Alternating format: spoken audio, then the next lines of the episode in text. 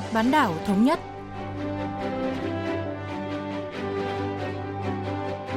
Xuân Vi xin kính chào quý vị và các bạn. Mời quý vị và các bạn theo dõi chuyên mục Vì một bán đảo thống nhất của Đài Phát thanh Quốc tế Hàn Quốc KBS World Radio.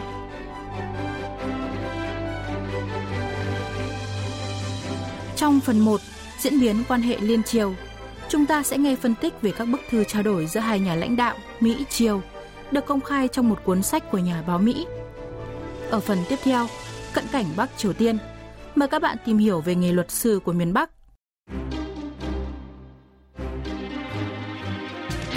Các bức thư giữa Tổng thống Mỹ Donald Trump và Chủ tịch Ủy ban Quốc vụ Bắc Triều Tiên Kim Jong-un đã được tiết lộ trong cuốn tự truyện nhan đề Rage, tạm dịch, cơn phẫn nộ, xuất bản hôm 15 tháng 9 của Bob Woodward, phó tổng biên tập tờ Bưu điện Washington. Ông Woodward cho biết đã thu nhập được thông tin của 27 bức thư mà hai nhà lãnh đạo trao đổi với nhau từ tháng 4 năm 2018 đến tháng 8 năm 2019. Giới phân tích nhận định, việc tiết lộ thư từ cá nhân giữa các nguyên thủ quốc gia có thể bị coi là hành vi ngoại giao khiếm nhã. Nhà bình luận chính trị Choi Yong-il phân tích sâu hơn. 이렇게 전격 공개된 사례는 유례를 찾아보기가 힘들 것 같습니다. Khó mà tìm thấy tiền lệ nào về việc tiết lộ thư mật giữa các nhà lãnh đạo một cách bất ngờ như vậy. Thông thường, các bức thư cá nhân giữa các nhà lãnh đạo được giữ bí mật trong hơn 30 năm, đặc biệt là những bức thư về các vấn đề nhạy cảm không được công khai. Việc tiết lộ tới 27 lá thư trao đổi giữa Tổng thống Trump và Chủ tịch Kim trong khoảng 2 năm là khá bất thường. Bob Woodward, phóng viên đình đám trong vụ điều tra bê bối chính trưởng Mỹ Watergate liên quan đến chính quyền Tổng thống Richard Nixon, đã ghi âm lại các cuộc phỏng vấn trước đây với Tổng thống Trump liên quan đến các bức thư với nhà lãnh đạo Bắc Triều Tiên để đưa vào cuốn sách mới. Còn phải chờ xem cuốn sách này sẽ ảnh hưởng thế nào đến quan hệ ngoại giao của các quốc gia liên quan như Hàn Quốc, Bắc Triều Tiên và Mỹ. 그 내용 분석에 있어서 남북미 관계와 국제 관계에 어떤 영향을 미칠 것이냐 상당히 예의주시가 되고 있는 상황입니다. Các bức thư cho thấy Tổng thống Mỹ Donald Trump và nhà lãnh đạo Bắc Triều Tiên Kim Jong-un đã nhanh chóng thân thiết sau khi cam kết tổ chức cuộc gặp đầu tiên, nhưng lại trở nên lạnh nhạt sau cuộc gặp gỡ ngắn ngủi tại làng đình chiến bản môn điếm. Trao đổi thư từ đạt đỉnh điểm trong khoảng thời gian giữa hội nghị thượng đỉnh Mỹ-Triều lần thứ nhất vào tháng 6 năm 2018 và lần hai vào tháng 2 năm 2019.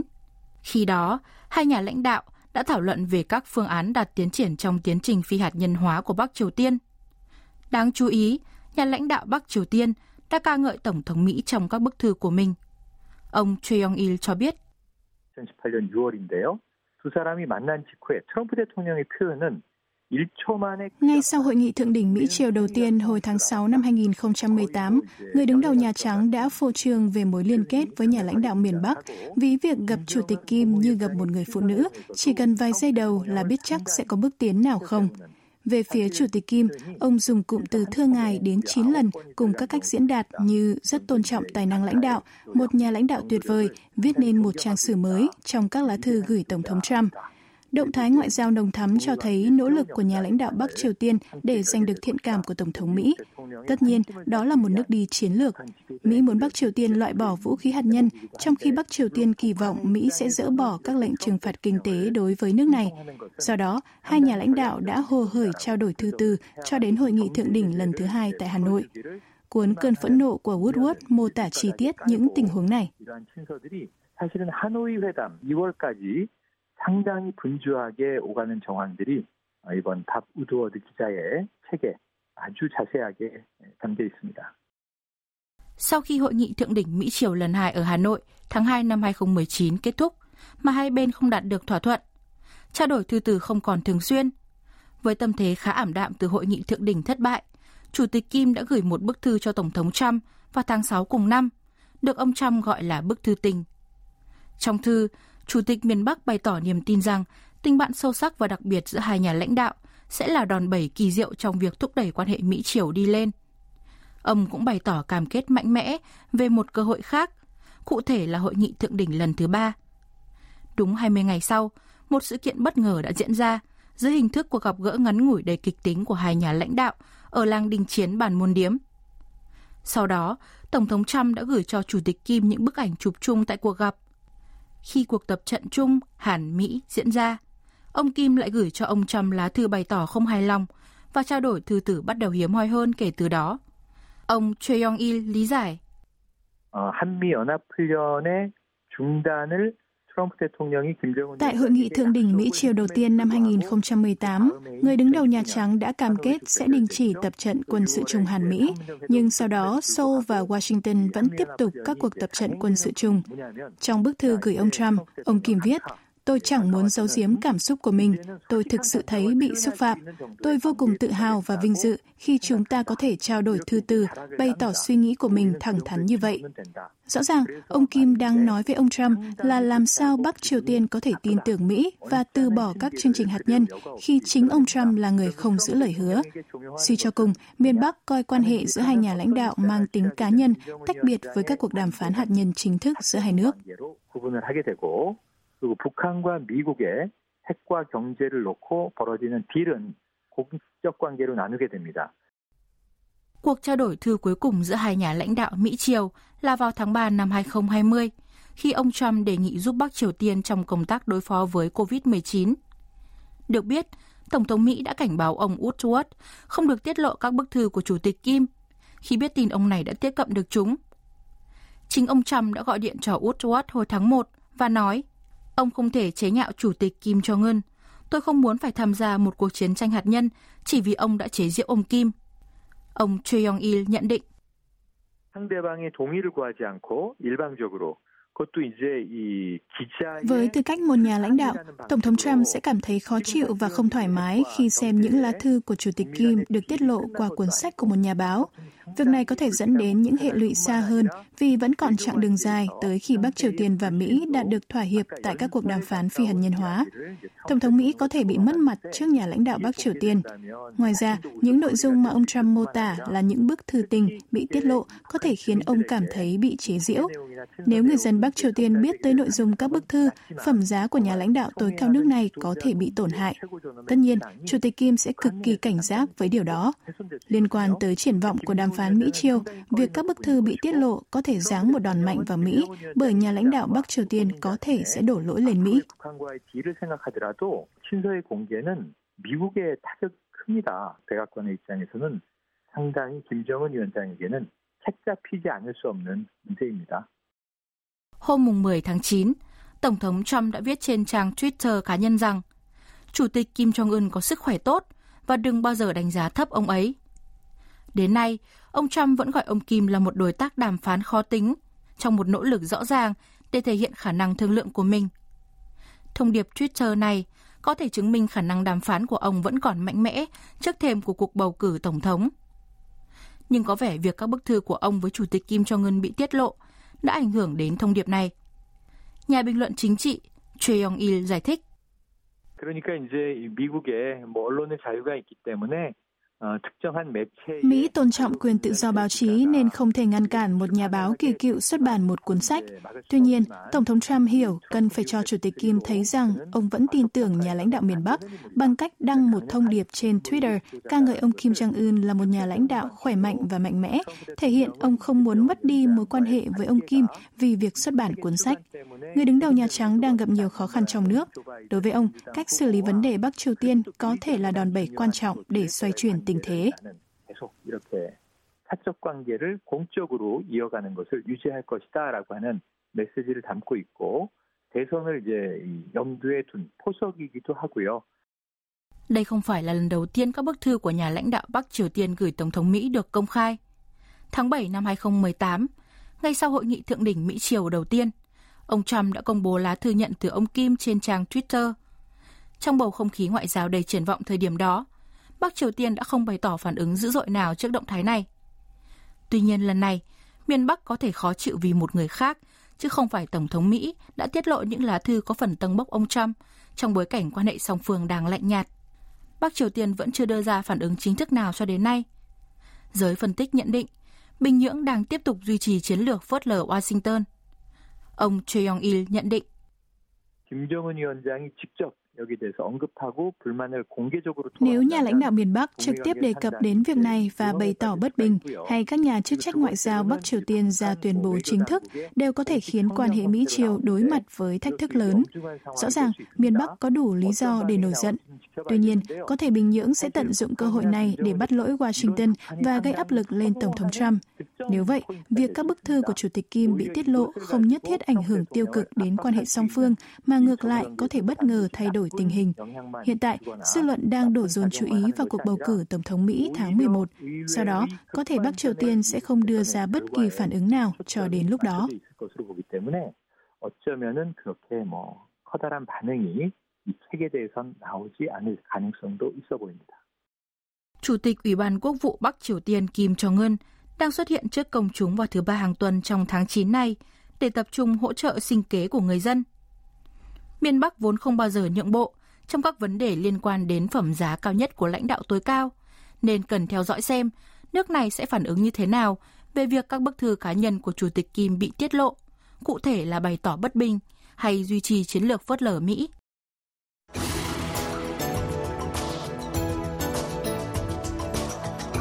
Trong hai số phát sóng trước, chúng ta đã tìm hiểu về hệ thống pháp luật của Bắc Triều Tiên. Nghề luật sư vẫn tồn tại trong chế độ độc tài của miền Bắc. Không biết người dân Bắc Triều Tiên có thể dễ dàng thuê luật sư hay không? Và luật sư được đối đãi như thế nào ở nước này? Hôm nay, chúng ta sẽ tìm hiểu thêm về nghề luật sư ở Bắc Triều Tiên cùng luật sư Oh Hyun Jung.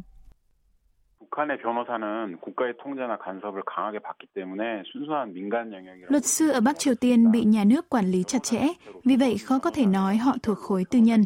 Ở miền Bắc có hiệp hội luật sư, bao gồm Ủy ban Trung ương và các ủy ban địa phương ở mỗi tỉnh, thành phố. Ủy ban Trung ương xem xét công nhận luật sư và quyết định thù lao của họ.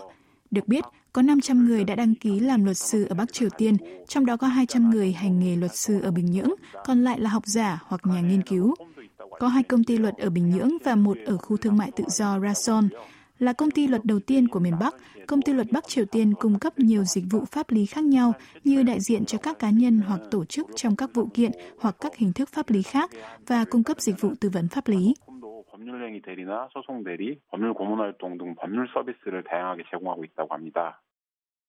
Trong xã hội Bắc Triều Tiên, nhu cầu dịch vụ pháp lý ít hơn nhiều so với các nền kinh tế tư bản chủ nghĩa – nội dung của các quy định cũng khá đơn giản.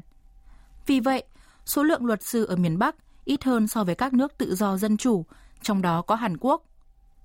Các luật sư Bắc Triều Tiên chỉ được phép đại diện cho các bị cáo trong phạm vi chứng minh các chính sách và quyết định của Đảng. Nói cách khác, họ chỉ đơn giản giải thích động cơ của các bị cáo đằng sau nghi vấn phạm tội, chứ không bảo chữa cho bị cáo.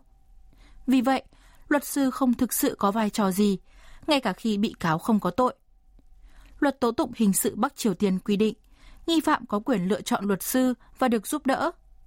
Tuy nhiên trên thực tế, luật sư ngồi trong tòa án chỉ mang tính hình thức. Ông Oh Hyun Chung phân tích. 북한 사법제도는 권력의 영향 아래에 있습니다.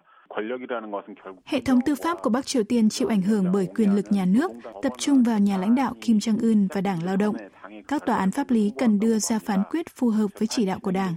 Trên thực tế, Đảng ra quyết định trước khi phiên tòa bắt đầu, tức là hình phạt hoặc bản án đã được xác định trước khi phiên tòa diễn ra. Ở Bắc Triều Tiên, các quy định của Đảng Lao động cao hơn hiến pháp và các bộ luật, còn chỉ thị của Chủ tịch Ủy ban Quốc vụ cao hơn cả các quy định của Đảng. Với cấu trúc như vậy, có thể thấy luật sư bị hạn chế rất nhiều quyền hạn. Ở Hàn Quốc, tội phạm được nhận trợ giúp từ luật sư khi bị đưa ra xét xử. Còn theo lời khai của những người đào thoát Bắc Triều Tiên, miền Bắc lại không như vậy. Thứ nhất, số lượng luật sư quá ít nên rất khó gặp được bất kỳ luật sư nào trong quá trình xét xử. Ngay cả khi luật sư có thể xuất hiện tại tòa, họ chỉ đơn giản đưa ra một số nhận xét tốt về nghi phạm, chứ không thực sự bào chữa cho họ.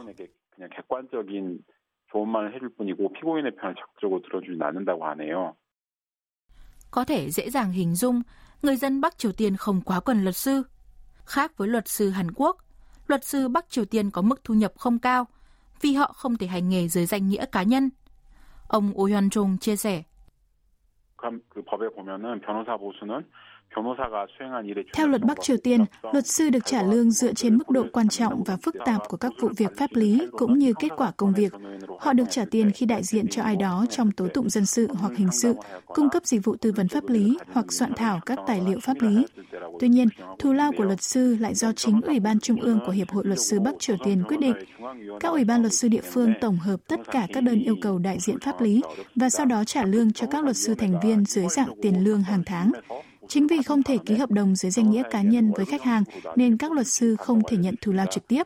Cũng dễ hiểu vì sao họ không kiếm được nhiều tiền.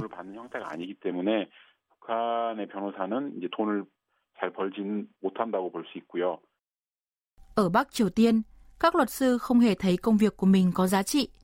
Quyền cá nhân không được coi là quan trọng ở đất nước xã hội chủ nghĩa, bởi chính các luật sư, người được cho là bảo vệ quyền và lợi ích của cá nhân, chỉ tồn tại trên danh nghĩa – Tại tòa án pháp lý, luật sư chỉ là công chức chịu trách nhiệm lý giải hành vi phạm tội của bị cáo mà không thực sự bảo chữa, nên rất ít có cơ hội nhận hối lộ.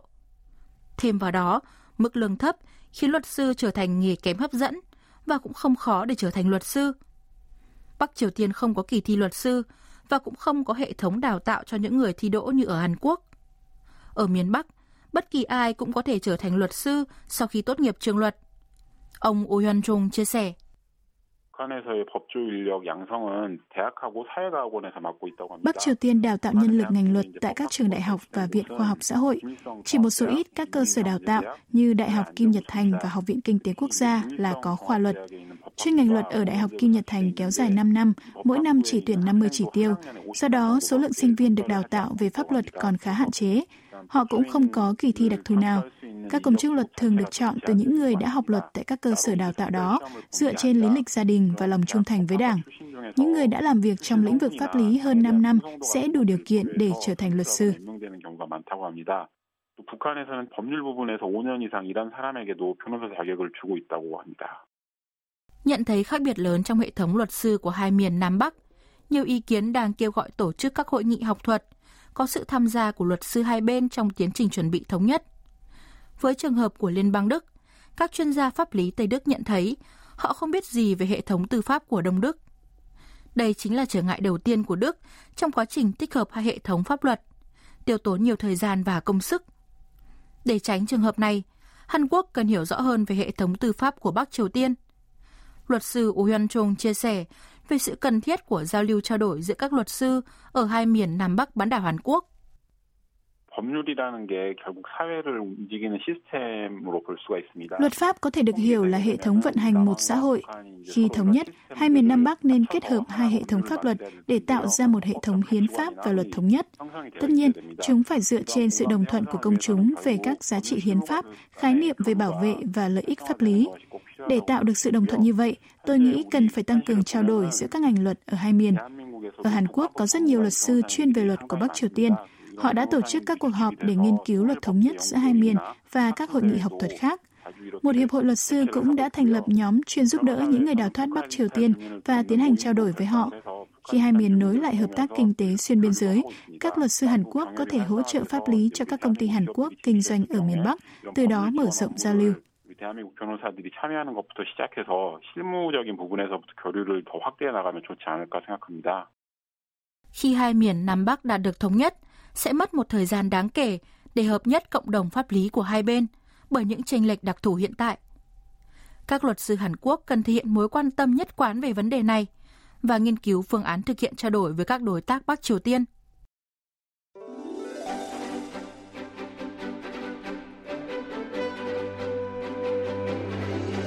Quý vị và các bạn vừa lắng nghe chuyên mục Vì một bán đảo thống nhất của Đài Phát thanh Quốc tế Hàn Quốc KBS World Radio Cảm ơn quý vị và các bạn đã quan tâm theo dõi. Xin kính chào tạm biệt và hẹn gặp lại trong chuyên mục tuần sau.